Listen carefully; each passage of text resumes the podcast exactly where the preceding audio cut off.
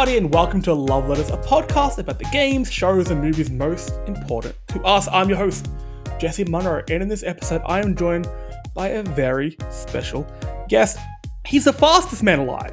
You may have seen him on Twitch speedrunning and selling catheters of all things, or maybe you saw him sipping a vanilla latte at one of the European airports he frequents on his various adventures. You may know him as Cas92 with his fancy Roman numerals. I know him as one hell of a solid good dude. He's not the milk and Cheerios in your spoon. He's Josh Ennor. How you doing? Hey man, what's up? I should have known that I was gonna have some kind of stupid intro like that. Um, and hey, hey, how dare you say I am not the milk and Cheerios in your spoon? Okay, this is to need an explanation. So, every episode, I like to have a bit of an intro, a bit of a spiel about each guest, and I try to reach out to people who know them best. Do Just get a weird fact, just a weird line about them to throw in because I find it's sort of disarming and it gets gets some good energy into the show. So I reached out to a friend of the show, Lauren Gibbs, I think that's a brilliant idea. and she said, "You have you have to say that." Now it's an Avril Lavigne lyric. it is an Avril Lavigne lyric. Yes, yes. What is it about the the milk and Cheerios in your spoon line that gets you? Um, so it's from the Avril Lavigne song "Nobody's Fool." Yeah, it's from the from the song "Nobody's Fool." Um, and I don't know, Lauren and I just went through like a weird Avril Lavigne phase. Um, and it was like all we are listening to, like back when we used to do point and click and stuff like that. Um, we just we'd sit there and we'd be working away together, and we'd just be listening to Avril Lavigne. Um, and it's just that one song on the album where she raps out of nowhere. She just starts rapping, and one of the lyrics is, "I'm not the milk and Cheerios in your spoon," and like I don't know. I think it's meant to be like a cutting, almost like a diss line, but you know, it's Avril Lavigne, so It's a Canadian diss. yeah, it's a Canadian diss. Um, and yeah, also like being Australian, we call Cheerios like something different. Like Cheerios for us are like little hot dogs. Um, so I just like to imagine that she's got those in a spoon with milk, and that's just a really fucking weird way to eat Cheerios. Um, obviously, it is the cereal Cheerios that she is referring to. Um, but yeah, so it got to the point whenever whenever Lauren and I were like pretending to be mad at each other for something, one of us would would go, "Hey, you're not the milk and Cheerios in my spoon." And yeah, that would just be our that would just be our our diss. Um, but yes, hello, hello. It is wonderful to be here. Um, I'm really glad that you disarmed me because I, you know, I definitely had my had my walls up about. Oh, this. you yeah, you were tense. It's, You t- you haven't you haven't spoken to me. It's like we, we started filming and you just give me the evil eye. Correct. Correct. Going into this, I was just like, oh God, how do I how do I do how do I talk? I don't know how to do this. I'm an IT guy for a living. I don't speak. you don't need to. Look, that is one of the most loaded um, intros I've done for a person because you are, are are an interesting fella. You're up to a lot of things. Josh, just Oh, thank for you. those who don't know you, can you enlighten us? Who, who who's Josh Ennor? Uh, okay, so uh, like Jesse said, I'm I'm I'm Josh. Uh, I go by Cass X C I I on Twitch and YouTube and Twitter and Instagram and all those things. Um, and I am, for all intents and purposes, a speedrunner. Um, I have uh, appeared on Awesome Games Done Quick. I've appeared on European Speedrunning Assembly. Uh, I've done GDQ hotfixes. I've done Modern Doom speedrunning. I've done Power Up with Pride marathon, and uh, very, very soon I'll be doing my very first Australian marathon uh, at ASAP 2023, which is Australian Speedrunners at PAX. Um, I speedrun a whole bunch of games, um, everything from the logical journey of the Zoombinis uh, all the way through to Bioshock, Resident Evil, uh, PlayStation 2 X Files game. Um, basically, any game that I've ever enjoyed in my life, I try to beat it as fast as I can. Um, I've held a number of world records in my time, um, uh, even more top 10 results. Uh, and just across the board, I like to. I like to spend as much time as I can learning how to play my favorite games in as little time as possible. Um, it's the best way I can explain speedrunning. Uh, we- We we've spoken before about this um, in an older episode of the Story Mode podcast. I was never really into speedrunning. It's something that I looked at. And I'm like, oh, that breaks my brain a little bit because I was watching people break the games. But I've sat down, I watched a bunch of yours, and yours have actually engaged me. It's not just because we're mates. You make speedrunning really fun. So if you are look, if you're interested in speedrunning, you know who Cass is. But if you're on the fence, if you were interested in it, go check out some of his videos. Um, it's good. It, it is good times, especially when you see him playing some of your favorite games so much better than you ever could. Uh, the Resident Evil ones. Hey, Um, let's be. I want to be 100 percent clear here. I am just very good at doing very specific things in these games. All right, like you ask me to, you ask me to do, you know, uh, Nightmare mode on or, or Village of Shadows on uh, Resident Evil 8. I can't do it. I can't do it. I'm not that good. I just know how to do what I do very, very well. You do do it very well. But that does not make me good at video games. That just makes me good at the ones I spend hundreds of hours doing. I have also made a mental note. I'm getting you on for another episode. We're talking Zoombini. Oh, 100%. Dude, 100%. It, it will probably be the first episode that goes for two hours. Yeah, 100%. Woo. Done, done, and done. Maybe we should do like a speedrun episode where you play the game while we record. While we talk. Yeah, except the Zoombini speedrun is like really quick. I think my I think my time is like That is like 10 minutes and 20 seconds. ridiculous. something. How do you do the pizza level in 10 minutes? I mean, you play it on the easiest yeah, difficulty. even, even then. Yeah. And it also also comes down, and I know we're not here to talk about Zoombinis, but it all comes down to pizza RNG. um, because like when you're on the difficulty that I play, uh, they always want two toppings, right? So you've just got to hope that it's the first two toppings you select, because otherwise the animation length for that for those freaking pizza fiends are just so long. And yeah, if you get them wrong, you can lose fifty percent of your your PB time just to just to level three. I would say that pizza level is our generation's World War II because everyone remembers it. like I close my eyes at Sure. night and I can see that pizza level and those little fuckers being like, "I You don't want see the olives. Shut, Yeah. shut up, you little creatures. Eat what you get." Yep. There's something on that I Oh don't my God. like. Oh, that cut me. But we're not here to talk about. But we don't want to you talk about talk about Zoombinis. As much as I would love to pivot this to make it a Zoombinis episode, we are Well, I don't talk have a Zoombinis t-shirt or hat, but for this game we're going to talk about today, I have all the merchandise. I'm an absolute simp for Mm-hmm. this game. If you have listened to any past story mode podcast, or let's face it, any podcast I've been on, because I will put this game into that conversation. We're to talk about Control, 2019's Control from Remedy. Sli- uh, look, spoiler alert: if you haven't played Control yet, it's been free numerous times. You fucked up, and let's face it, even if you have played it, you pro if you're like me, you probably still don't understand what happened. You just had a very good time doing it. But to give us a bit of a flavor of what this game is, Cass, can you tell us what Control is? I can. Uh, Control is a third-person shooter uh, from Remedy, as you said. Uh, it is a sci-fi.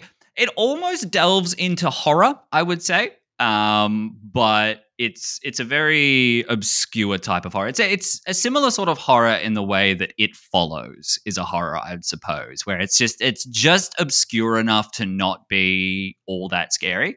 Um, but there are definitely elements of it that I would I would say you know tread the horror ground. Um, but it's a third person sci fi shooter um, that takes place almost entirely within uh, a location called the Oldest House, um, which is a building that is the headquarters of the Federal Bureau of Control. Um, Federal Bureau of Control is a government organization in America, a secret government organization in America, um, set on securing, containing, and protecting uh, objects of power. And I use those wor- those specific three words uh, intentionally. Is that it's probably the closest we'll ever get to a, a AAA SCP game, um, although it is not. It does not necessarily call itself an SCP game. Um, it's very, very obvious. It's got very obvious uh, influences. Um, you know, similar to you know the, the back rooms being a massive craze at the moment, um, or I think that's still a craze. I'm not exactly up with what you know the internet is is losing their mind over anymore. The youth is up to. Yeah, yes. What the what the youths uh, call fun. Um, but yeah, it's it's probably the closest thing we'll ever get to an SCP game. Um, and although the the objects of power or these SCP items, um, they do play a very large part in the game. They're not the core. I guess it's not what the, the core game revolves around. It's very much a story of uh, of of Jessie, who is your main character, um, seeking out her brother who was taken from her at a young age. This is all stuff that you find out very, very early on. So we're not getting into spoiler territory yet. Um, but yeah, uh, and it's it's her trying to navigate uh, this weird and wonderful world that is the oldest house. Um, and it really is. It's a it's a it's an entire you know world unto itself. Um, that's thus is the nature of the of the game. You know, filled with impossible spaces and even more impossible objects, um, and it it does some pretty incredible things, to say the absolute least. I will say, it's the thing that got me into this game the most is the design choices. So the oldest house is just this like magnificent brutalist design that bleeds into these other dimensions. Because they're called thresholds. What I love so much is that it would be so easy to make these thresholds on different dimensions just real colorful, real, real quirky, but it genuinely twists the world that you have there. So they're still made of concrete and there's these like daunting geometric shapes and everything's solid and feels cold and there's like a, a, a creepiness to it. I, I call this game office horror. Yep. Because it's almost the with like the uncanny valley. So if you don't know what the uncanny valley is, it's when you see like a CGI face that isn't quite right. It's your Polar Express. And you look at them, it's like, that's not a person, that's the devil. And it's just this like in part of your brain, like survival part of your brain, like don't trust that thing. This gives the uncanny valley vibe to everyday mundane objects. Like a, a, a telephone in this game has this like cosmic horror creepiness to it and all it is is ringing. And it's just the way it's set in that world. It's on top of a big stone pillar with lights in it. It's like that's that shouldn't and it's just there. yeah, that it's, should not be. It's the hotline specifically is is a really really interesting one. Because you're right. It is just a, a regular mundane, but there's there's always something wrong about the items. Um, for example, like the the you know it's an old style rotary phone, but it doesn't have any numbers. It doesn't have like it doesn't have a proper dial on it. Like you can't dial out. It's not made to make calls. It's made to receive calls. And there's just so many little little things about it. And each each piece each object of power specifically has a really unique backstory and not all of them are bad right? Not all of them are, are, are dangerous or or um like you know there's for example there's a carousel horse um, that was that you know once you go through the game and you you learn more about the the the items through the various pickups and things like that um, you find out that it was just speeding around randomly like it would just like dash basically from one location to another ironically enough it gives you the dash ability when you when you uh, bond with it um, and that it like it impaled somebody right like in its random dashing like you know it's a dangerous object but then there's like a lantern like a, a really pretty lantern that sure could be used for bad. All it does is attract people, like the same way that that you know insects are attracted to light. Um, this particular lantern attracted people. Um, and it was they found it outside of a random ramen shop in in Japan that was the most popular ramen shop in in the entirety of the world because this lantern that was hanging out just happened to have some kind of power behind it was attracting people to the ramen shop um, and it was just like not everything is not everything is bad, but everything is wrong. Um, and they do it really, really well. It's just those subtle touches. Do you have a favorite altered item in the game? There's a lot of altered items I wish you knew more about. Like there is a nod towards Half Life in there, um, where you find uh, Gordon Freeman's crowbar is one of the the few altered items that has not broken out of its containment. Um, oh, but my favorite altered item like it's probably the fridge. Not necessarily for the item itself, but the fridge leads you to the former, and the former is my favorite boss. I like. I just want to know more about the former because um, I just think that's one of the, those are the most incredible boss fights in the entire game. Um, also, I remember my first playthrough of the game, and this is where we're going to start getting into spoiler territory. Um, I remember my first playthrough of the game where all I wanted to do was save the guy who was on bridge duty. I just wanted to save, I think Philip is his name. Um, I just wanted to save him so badly. And then, literally, as you're about to free him from fridge duty, he gets eaten. And it's just like, oh, damn it. Um, and it's, yeah, and it's just like there's little, there's so much little, so many little inferences that you can make as, from the game as well. Um, like the fridges a bit, like the, the fact that the fridge has to be watched 24 7 or it eats you, like that's not the original effect of the fridge. The original effect of the fridge is that, that things that got stuck there couldn't be removed. Right? It was as simple as that. It was when you stuck something to the fridge, like a, a kid's drawing or something like that. And in this scenario, it, is, it was a kid's drawing. Um, the item could never be removed. But because the mother of the of the child like you get this whole backstory about this item purely through just random item pickups that have nothing to do with the grand scheme of the story um, but you get this whole backstory on this on this item as if it itself is a character when it's a completely inanimate object um, and you get you understand how it sort of evolved to become the item that it is now where that someone has to be looking at it 24 7 or else it goes nuts um, it's just you know it's it's brings in all these different elements of different sci-fi um, stories. Uh, like you know, obviously there's big. I'm not a big Doctor Who fan, but obviously I know about the Weeping Angels, um, or even you know even Mario with the the boos that you know won't attack you if you're looking at them.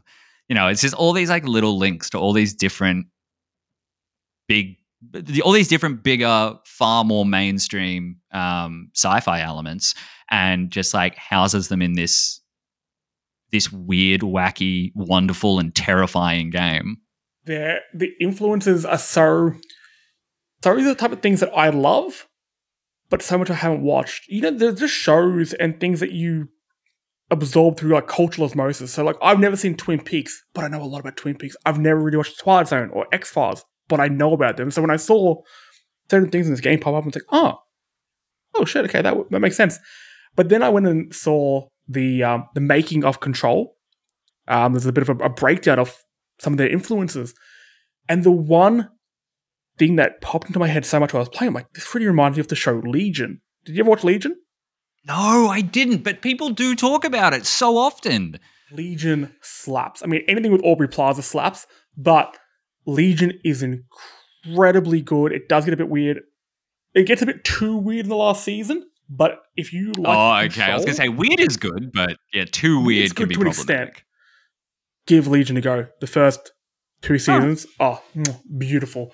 I'm going to tell you that I'm going to put it on my list, but please know that that list doesn't actually exist, and I'll probably never actually watch it because that's just the kind of person I am.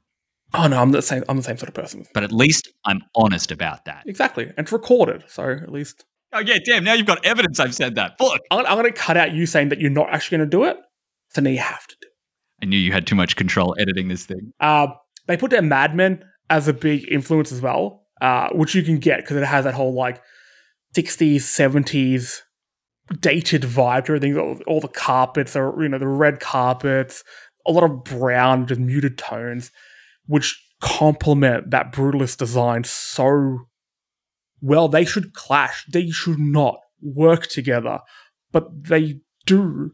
And I think it's because everything else is so bizarre that these two things are forced into conjunction with each other. It's like, no, these are the safe things you know. You know 60s and 70s, you know weird Soviet era design. Match it all into one. Everything else is alien and weird. So they're like you feel safe around them. And it's such a conscious design choice as well. It's not just like these things happen to work out. Like, you know, you you find very early on um, through uh, various pickups that technology doesn't work inside the oldest house. Um, and it really gives you that idea of a, of a place outside of time. Um, and it's it's you know the very very start of the game. You're standing in the foyer, you can see cars driving past outside. Like you know you're in the modern world, but everything within the oldest house, and by extension, I mean, obviously the astral plane doesn't really have a time period at all, but even um, by extension, the Ocean View Motel and Casino, um, which is another one of the other one of the three maps I think you visit in the whole game, um, is very much it's one of those Twin Peaks you know, Venetian blinds at, at sundown sort of vibe to it with those old posters. It's like it gives me the same feeling. The Ocean View Motel specifically, it is. It gives me the same feeling that um, pretty much the entirety of Firewatch gave me. Um, yes. And it's just yeah, the the feelings that get evoked by by the game are such a conscious design choice, and the way they work, because um, Remedy obviously being a Finnish studio, the way they work a lot of their culture into it as well. Um, obviously, one of the main characters of Control being Ahti, the janitor, um, is a Finnish man and wears his Finnish heritage on his sleeve. Um, it's it's really really good. One of my one of my regulars and one of my speedrun friends um, is Finnish, and like the amount of info that I've gotten from him about you know the words that he uses or the the uh, what's the word I'm looking for here um, the sort of almost like colloquialisms that he uses Like he got his like uh, I believe it's when you're fighting the when you encounter the clog for the very first time when you're clearing out the drain.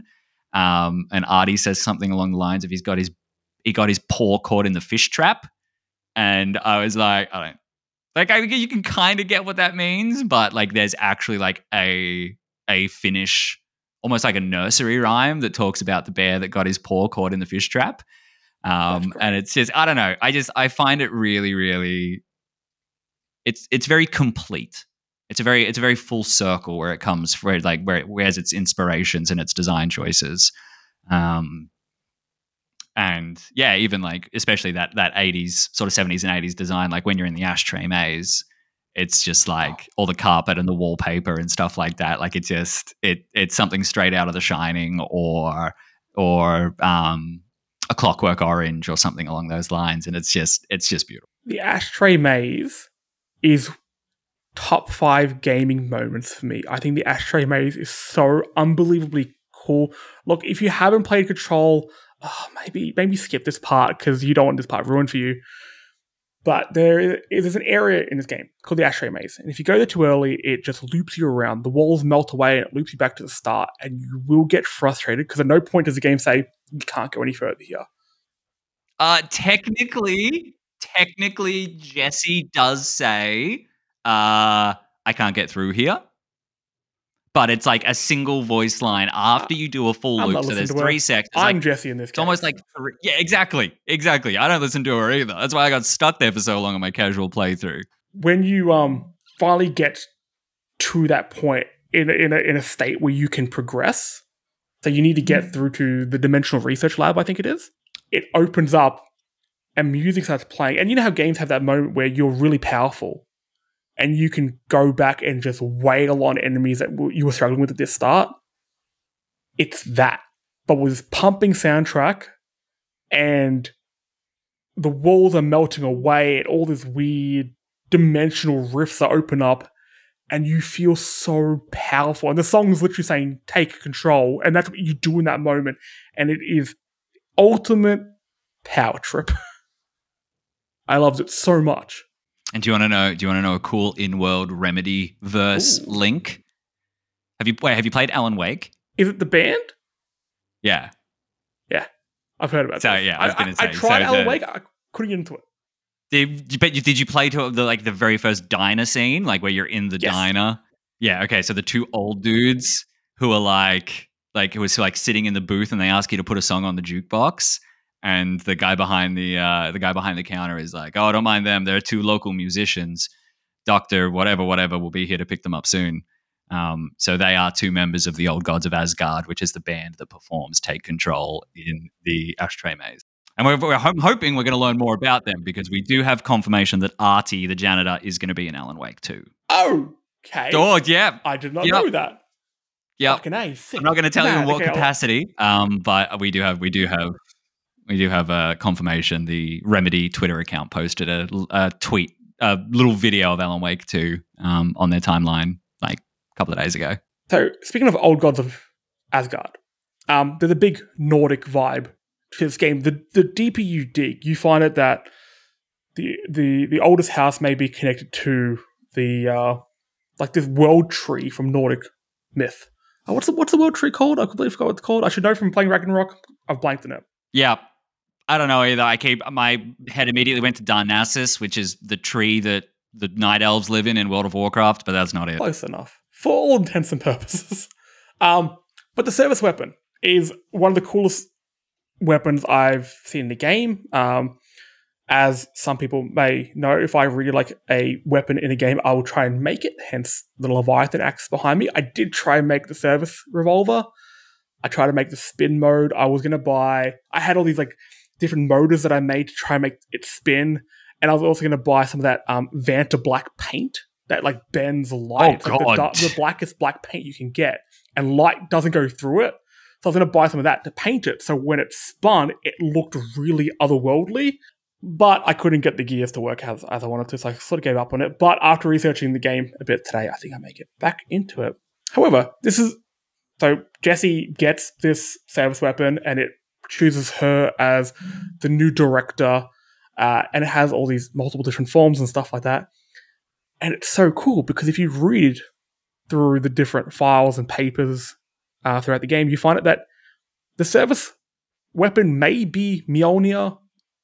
Uh, it may be um, uh, what was the King Arthur sword? Excalibur. Excalibur. It's Yep. just a weapon that takes on the form it needs to in that time period, and that is so unbelievably cool.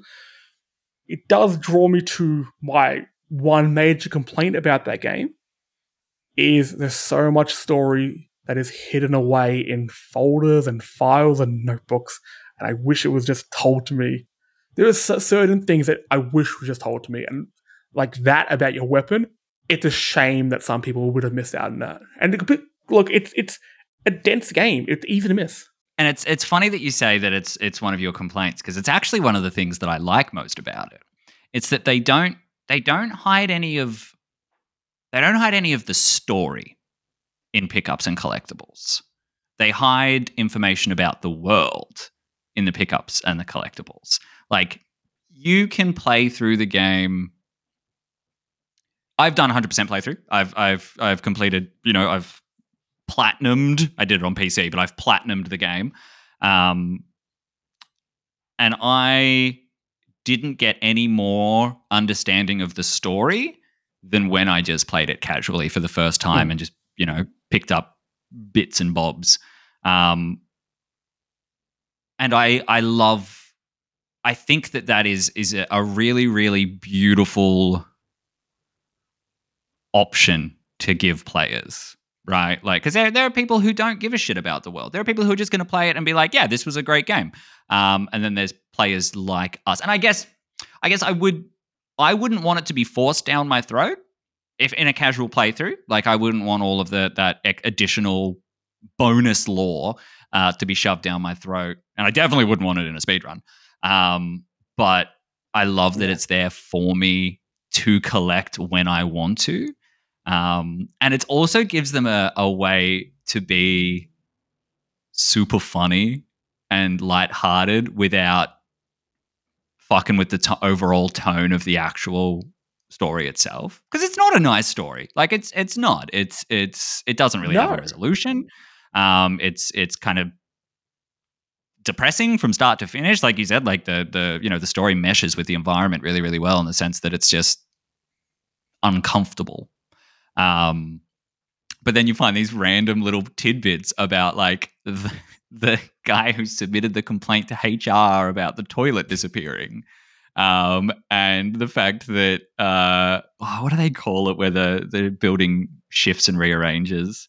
Um, it's got a, it's got a they call it they have an official name for it in the in the filing. Um, I can't remember what it is, but like it's still it's still just an office. Like they have HR departments and they have silly regulations. Like if you're late to work, or I think it said something along the lines of overtime will not be paid due to building shifts.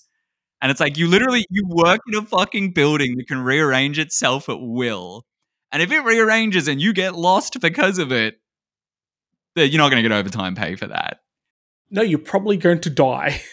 You're probably going to die. Yeah, yeah. Or the guy who's had to move office because the building covered his office in sticky notes. So he Oh had to go and God, get yes. a new office. And it's just like there's just like little tidbits that are so so fun and so lighthearted that I think would break the immersion of the game if they were if they were forcefully included. And yeah, like little things like that about Mjolnir and, and Excalibur and the service weapon all being the same item. Um, yeah, that's a really cool tidbit. But I think a lot of people wouldn't give a shit. Like a lot of people who are just playing it at a very surface level would be like, okay, I don't know what half those things are. Maybe I find it frustrating because I I need it's not even a want. I need people to love this game as much as I do. And this is again why I'm so excited to talk about it with you because you do. Uh, I remember like when it when it came out, it clicked with so I think the, when it first came out, the people who loved it fucking loved it, and I remember seeing a lot of um like writers would be like, I have a pitch for the show, like I need to make the show. I remember like uh, Gary Gary Whitta who did like Rogue One and things like that. He's like, please somebody contact me. I have the script done. this would work so well as a TV show or just a mini series or something because you could add these little like weird moments in, like add the whole puppet sketch. Oh God, do not even get me started on Threshold Kids. And there is a lot of live action stuff in the game. And also, I just want to make mention we mentioned the weapon before. This game has the best force powers, like Star Wars force powers, ever in a game. I've never felt as powerful in a game as I have been in like end game control when you were in the air, you're launching tables, you're using your shotgun, using your shield, throwing concrete into the air. Oh my god, it's so good. Let's wind it back for a moment though. What was your first impression of the game? It's oh, so I actually didn't like it. I bounced off the game. Like first time I picked it up and I played it, I bounced off it because like. And here's the thing: I am not good at games. Right. This is something that that people always misconstrue about. And I'm not going to say all speedrunners. Some speedrunners are incredible at, at video games. It's why they got into speedrunning because they needed the extra challenge. I am not one of them. Right. I I I still die to the first like you know that that mini boss like when you first like get the weapon and you fight those like that bunch of hiss and then there's that one little mini boss before you cleanse your first control point um. I still die to him sometimes. Um, and I have beaten the game 104. Yeah, I've beaten the game 149 times. Um, and I still die to him. So. 149 times. Yeah, and the only reason I know that is because I've been practicing for the marathon that's this weekend. So I had my live split open very recently. I finished it twice, and I thought that was a really good effort. I finished it. I finished it twice on Sunday. Fuck you!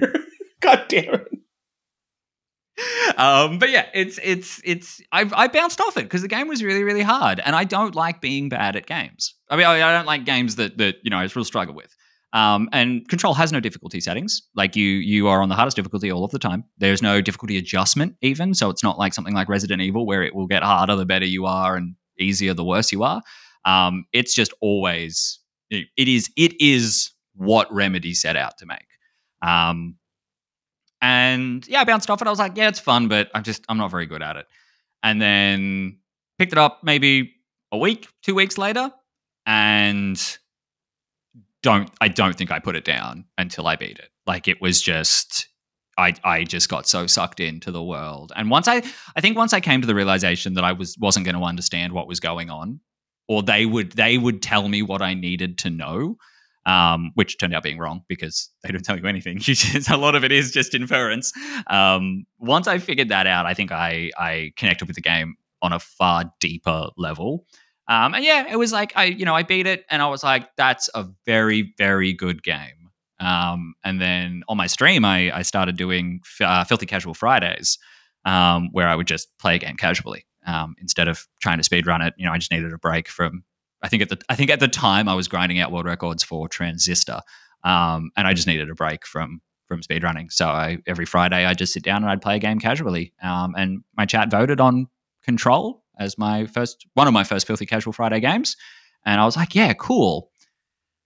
I played through it, and I was like, and I'd watched speedruns of it before. Um, one of my favorite videos, one of my favorite speedrun um, VODs was from ESA uh, Winter 20 20, I want to say. It was by a guy called Nico with a C. Um, it was just a, it was a mix, honestly, of of the game, uh, his commentary, um, and uh, and his commentator's commentary. That just you know it was a very comforting video for me. Um, and by I finished it, and I was like, I could learn how to speedrun this.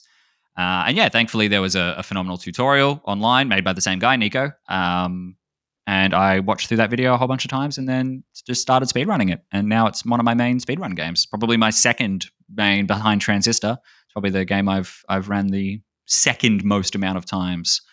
Um, but yeah, so yeah, first impressions of the game, although they were good, it did not have the impact on me that the game has since grown to have. Um, and I think that's largely also because I'm, for all intents and purposes, I'm not a sci-fi guy. Like I'm not. It's it's I am I am fantasy across the board, right? Like I am Wheel of Time, Lord of the Rings, uh, anything with the you know dragons and kings and magic and politics. Like that's me. Like I don't I haven't even seen all the Star Wars movies, right? Um, and the only other piece of media that I've really gotten into that was sci-fi is the X Files.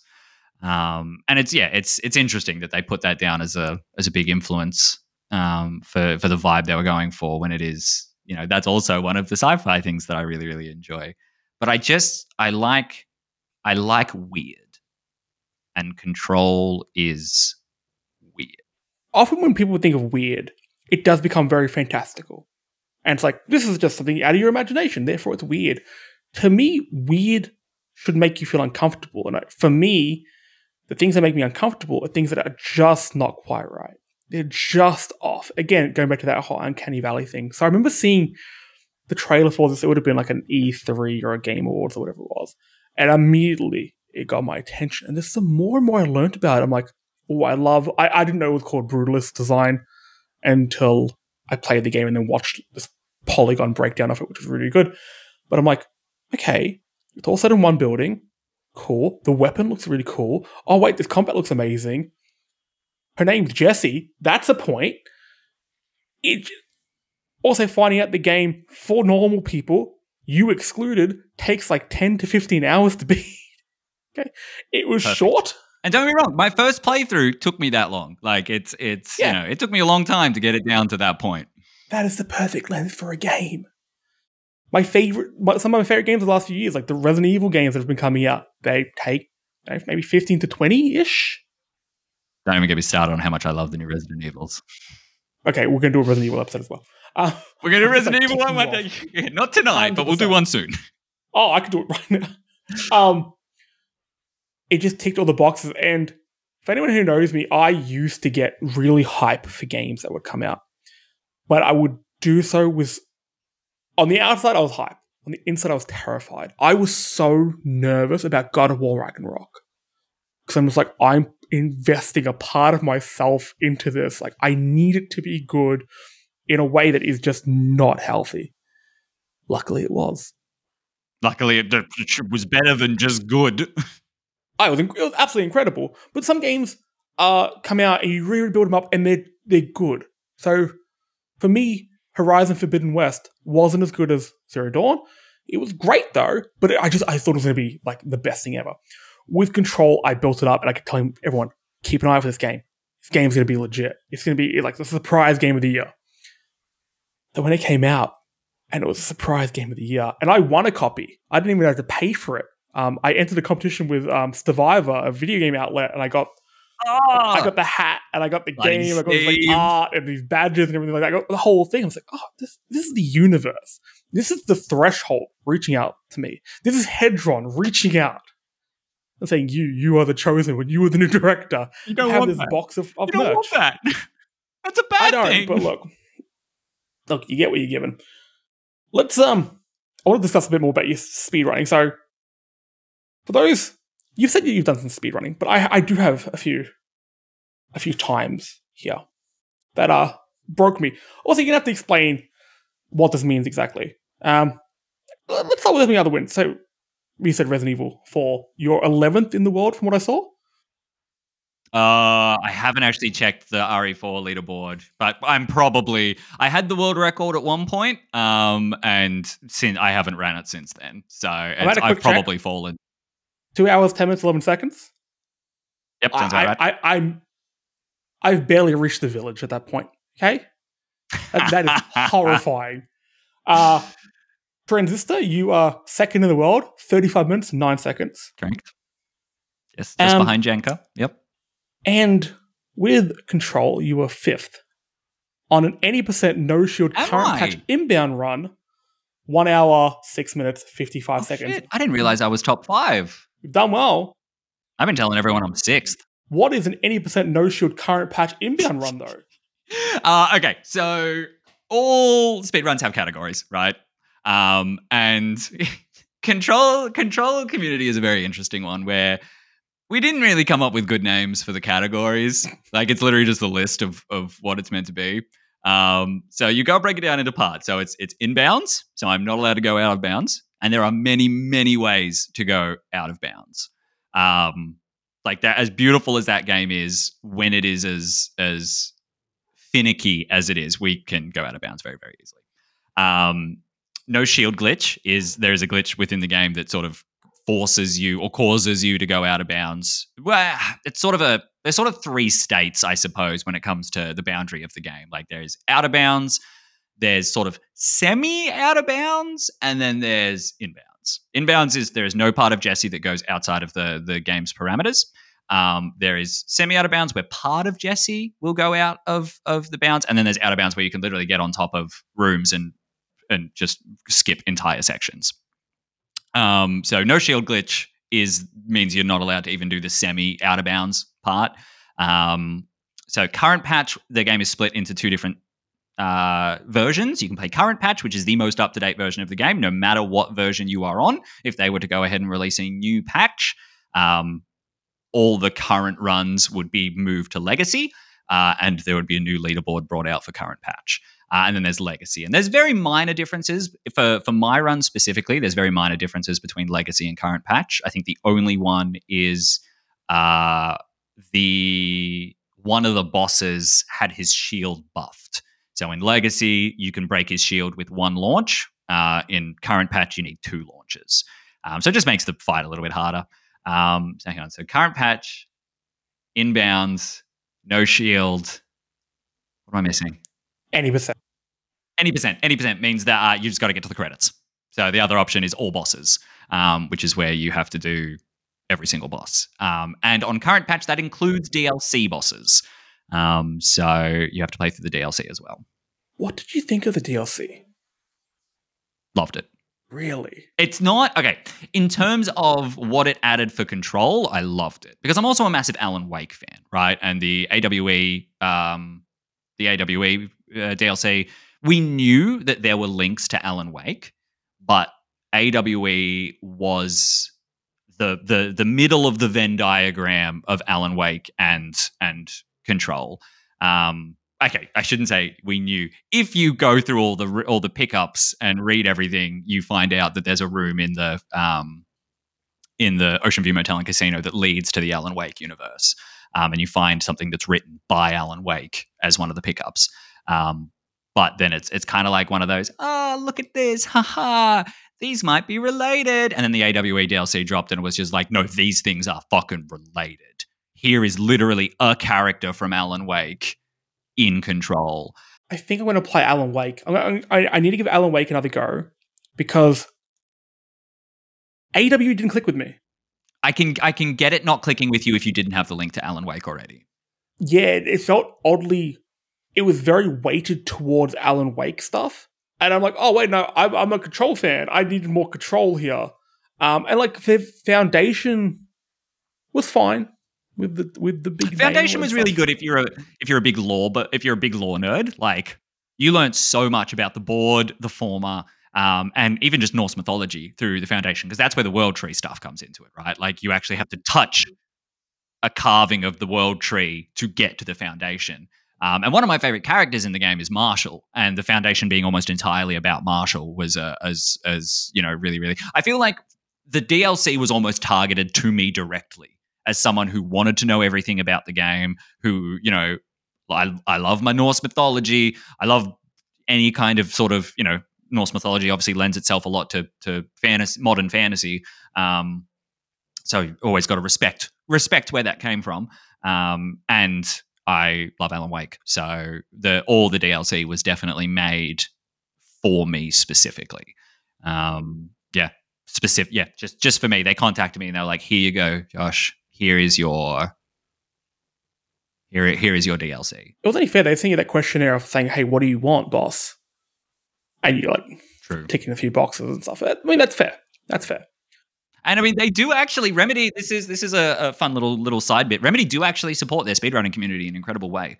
Um, right at the end, if you go through and play control again, like right at the end, when you are just ridiculously powerful after you've found the slide projector and like they cap your level out um, to 30 or whatever it is. Um, the final platform that you're trying to get to is surrounded by a giant wall. Um, that's because of speedrunners. Mm. But like we could just skip that entire last section just by dashing to the final platform and just ignoring all the enemies. So they put a wall up, so we weren't able to do that. Um, they waited to do that until we had a working down patcher. they did not fix the speedrun exploits until we had a way to revert the game to an older version. And then we've even had, you know, after a after a marathon where you know, Brian Ardo will sit down and he'll be like, Yeah, we don't know why this happens. A dev will pop up in the speedrunning Discord and be like, Hey, just so you know why this happens, and explains the whole logic and, and why glitches. I love Yeah. that. They That are one of so the most cool. supportive development studios I've ever encountered in and I've ran a lot of games from a lot of different dev studios. Now, if Remedy did send you that email saying, "Hey, Cass, you know, you helped us so much with the DLC," and from what I what they've heard from you, people loved it. They're asking you what you want in Control Two. What do you What are you writing down in that email? What do you want in the sequel? I want I want more answers and I want I want a conclusion. Ooh. Like a conclusion to the story or a conclusion to the game? To the story. To the story. I feel like like like in the modern in the modern gaming landscape too often a story's dragged out for no reason. Yeah. Right? Um like I mean obviously you've got the extreme versions of the assassins like in the Assassin's Creed case or you've got um I can't even think of an example off the top of my head right now, but you look at like the success of someone like Supergiant Games, right? Who have never made a sequel. They've released four games and not one of them has ever been a sequel. They're just the fact that they're releasing a sequel to Hades is unprecedented in their regard because they have a story to tell, they tell it, and then it goes away. And it's like that was a nice, round, completed piece of media. Um, again, it's like, and you know, this is going completely away from video games, but the same way I think Breaking Bad is the greatest television show ever made, is because it has a story to tell, it tells its story, and then it fucks off. Whereas something like Game of Thrones was dragged out to the point where it just, you know, to to quote uh, the Game Changers show became the equivalency of kicking dogs, and it's like, you know, no one likes that. No one likes that. Um, and I would, I would love, I would love Control to get a really satisfying conclusion. Am I expecting that? And will I be upset if it doesn't happen? No. I am just excited to play Jesse again. Um, you know, uh, Jesse in a new environment and not the same environment for the 149th time. Um, and there's still so much of that story to tell i think and i mean i don't need i don't need to understand everything right i don't need to i don't need to know everything but like i want to know just to get vague with it like are jesse and dylan different people or are they the same person is is you know what is polaris why is polaris Yeah, I think I think Polaris is more of a why than a what. Yeah, exactly. Yeah. Will Jesse and Emily ever fall in love? Like there are just so many little things that I want to know. Um that but yeah, I'm just I'm just excited. Where the hell is Dr. Darling? What is That's what where has he gone? That is yeah, my like I just I want one. answers. And, and I am I am I love I love things being open to interpretation. But we've done that. We've done we've done the open to interpretation. We've done the the sort of side eye. mm mm. Mm-mm. I want answers. I've got two things. Mhm. So, like I said, with AWE, my big complaint was I feel like I needed to have played Alan Wake to understand AWE completely. I want to be able to able to play Control 2 and enjoy it without having played Alan Wake 1 and 2. If it if it amplifies the experience for those who have, awesome. But kind of in the same way, you know, with like modern Marvel films, you need to have watched 32 other films. I don't want that with games. And I I'm valid. nervous about that, but I think they'll be they'll be fine. My other thing, I really I love when things loop back on themselves. I want to find out that Darling is Hedron. Oh, okay. In the same way the service weapon has changed throughout time, I want to find out that Hedron and Darling are the same thing because it just I Oh, think you're that getting really works really well. specific here. Okay, okay. Yeah, I- I- um, I think that we've because suddenly it gives this geometric shape a personality, that's a really neat idea. or it's Darling. Because Darling goes into the threshold. Who knows how time works in the threshold? Is Hedron a future version of Darling? That's what Darling turned himself into. Because he was already working with the Black Rock to make the shields to protect really from the hiss. idea. So what if he kept working on it? I would love that. I think that'd be really cool. Um, Mm. I mean, and I think I think in the same vein, there are certain things I don't want answers to as well. Like the whole the fact that the power plant, like at the sort of start of the game, is one of the older directors locked in a tank. Like, I don't want to know anything more about that. I I like imagining. I, sometimes I just need weirdness. Um, I do want okay, okay. If we want specifics of what we want, I want a boss that I, I'm just going to come out and call it the lovers, and it's going to be two enemies that are like like like imagine the former, but it's just like two enemies, a guy and a girl, um, and I want them to link back to the uh, assistants that Dr. Darling had in their lab that snuck off to Black Rock Quarry to have sex and ended up dying there. Um, I want them to come back as a boss. If we want, if we're going super specific, that's what I want because that is one of my favorite side stories of the whole game is you get those dr darling research labs and you see these two assistants eyeing one another and you're like oh yeah they're in love and then you find that fucking document that's like yeah we found their corpses in Blackrock quarry like it Or even better, you go back to Blackrock Quarry and you find them. They're alive. They've just been living. they're alive they just come back but yeah if we want if on specifics that's what i want out of control too um, but yeah i basically i want answers I, there are certain things i don't want to guess about anymore For those people who do want to up their control game, maybe get through it a little bit quicker. Do you have any um tips and tricks you can give to get through the game? Not maybe maybe not in an hour and a bit. use launch use launch Just launch everywhere. Forget the weapon. Fuck the gun. Fuck the service weapon. I get that it's Excalibur and that it's Mjolnir and that's really fucking cool. Just use launch. It's so powerful. Like it's it's so powerful. It's not even funny. Um, but in terms of like specific things, um, launch launch is a, a really cleverly designed uh, combat mechanic. Um, like it will grab like you can you can obviously highlight certain objects with the cursor and, and grab that object specifically. Um, but if there is nothing, then you will just grab a piece of the environment. Um, but if you can grab a specific object, if you can position an enemy between you and the object that you are grabbing, um, as you are drawing the object to you, the object has collision and will do damage. Um, and drawing an object to you is when the energy cost actually triggers, right? Um, forgive me, the, my cat has just decided he also wants to come and be a podcaster. Uh, this is Little Meow, by the way. Um, He has tips to give. the energy cost actually gets consumed when you draw the weapon to you. Um, and if you can position yourself, an enemy between you and the object that you're grabbing, um, it will do damage to the enemy as it gets drawn to you, and then you can throw it. And it does effectively double the launch damage because it does the same damage coming through them. Like we, we call it a, a, a pull through. Uh, it does the same damage being pulled through them as it does getting launched into them. Uh, so for the cost energy cost of one launch, you can do twice as much damage. Um, that can definitely help you uh, in terms of getting through some of those boss fights a little bit faster.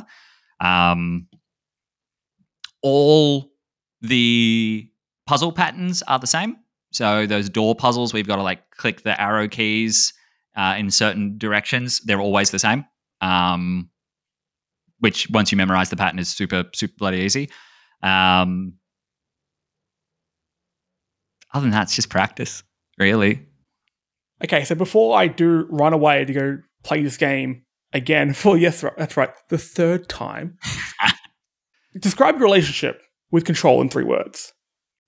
In three words, never get bored, Ooh, which is not a command, but it's like a it, you're not wrong there either. it's a shortening of a longer phrase of that I'll never get bored of it. 149 times I've beaten it. Uh, Sorry, 149 times I've speed ran it. I have beaten it casually more times than that. Um, Fuck. and I don't think I'll ever get bored of that game. It makes me so happy. Like it's It makes me it's so happy to just speak to somebody who loves it like I do. I just I I'll never get bored. It's just there's always something about that game, whether it's how it feels, how it looks. I'll just never get bored of it. Now, Cass, where can people find you? And do you have anything to plug?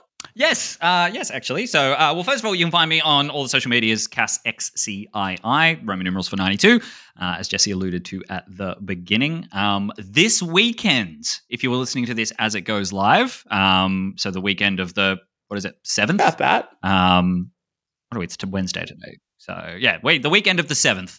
Uh, I will be running at on Sunday at 2 p.m. Australian Daylight Savings Time.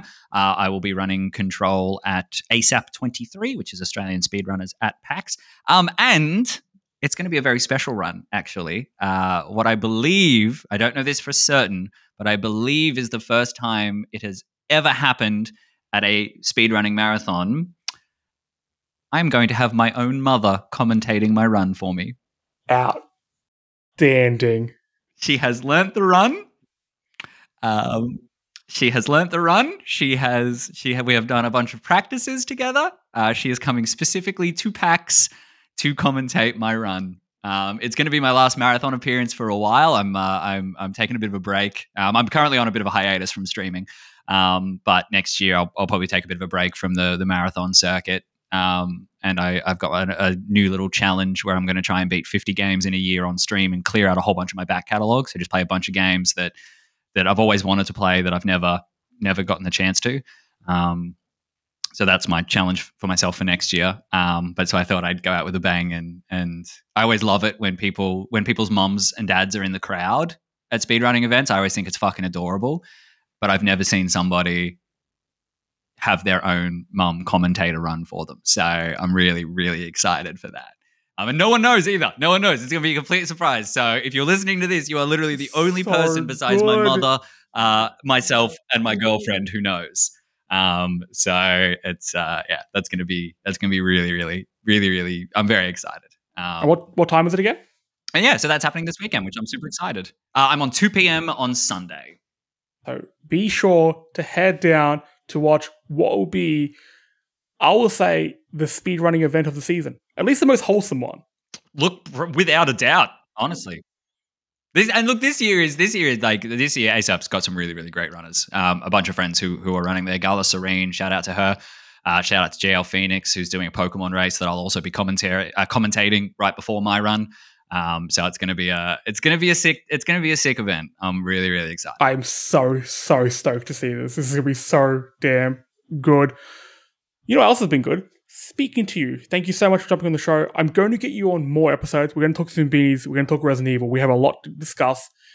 If you do want to hear these future episodes or some of the past episodes we have done, uh, be sure to check us out on Spotify, iTunes, and all good podcasting platforms. Hell, if you're in line for PAX and you've just listened to this episode, I mean, for one, shoot me a message over at Love Letters Pod. Um, sorry, Love underscore Letters Pod on Twitter and at Love Letters Show. Bro, did you just get your own Twitter handle wrong? Look, it's been a big day. What is it? 6:09 p.m. daylight savings. I don't know what's happening. Oh right, yeah, true. We're over thirty, man. We got to be getting ready for bed soon. Um, we're yes, love letters show on threads and Instagram, and love underscore letters pod on Twitter. Um, if you want to listen to an episode about PAX, I did one with the Dog Option Boys last week. Or of course, we have a bunch of other ones in the bag as well. Also, bit of a weird thing. If you like football, like AFL, AFLM, AFLW, fantasy sport, anything like that, I also do a football podcast now, which may come to surprise um, to to some people. It's called The Falcon. We launched our first episode uh, last week. Thank you for all the support with that. But if you want to follow that, at Falcon Footy Pod, I'm recording another episode tonight and I've got some beans in me, so I'm going to have some things to say. Up the a Doggy doggies. fan, No, I'm a Geelong supporter. unpredictable. Up the doggies is just the thing you say, right? Clearly a, a big, clearly Okay. a big AFL fan. I call I call myself a Geelong supporter, but I only found out last year that Cameron Ling is retired, and apparently he's retired like a real long time ago. So, man, I'm a basketball guy. oh, you're a bas- I'm a basketball guy. Like the I big. saw, yeah, I, I saw. I don't, I don't know anything about basketball, but I saw that one dude has an emo haircut now, and I'm thinking maybe I need to get into um, basketball a little bit now. Emo I'll send you some stuff after this episode. Please send it to me. I would love to see that. Uh, but with that, thank you again for joining in. We've been meaning to do this episode for a long, long time. Um, so thank you for jumping on, and thank you for sharing such a cool announcement with us. That was really, cool. Uh, be sure if you're at PAX, You come say hello to so us. welcome. Probably come say hello to us Yeah. at two on Sunday at the speedrunning event. The speed. Okay, maybe don't say hello to me to at two at the on the speed running event because I'll probably be busy.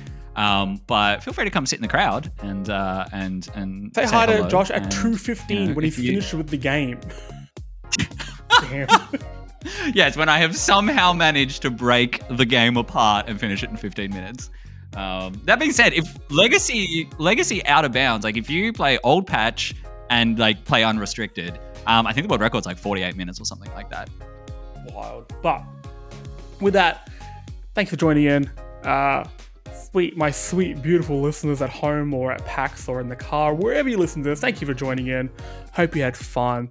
We'll catch you next week. Go play some games and be nice to each other. Bye.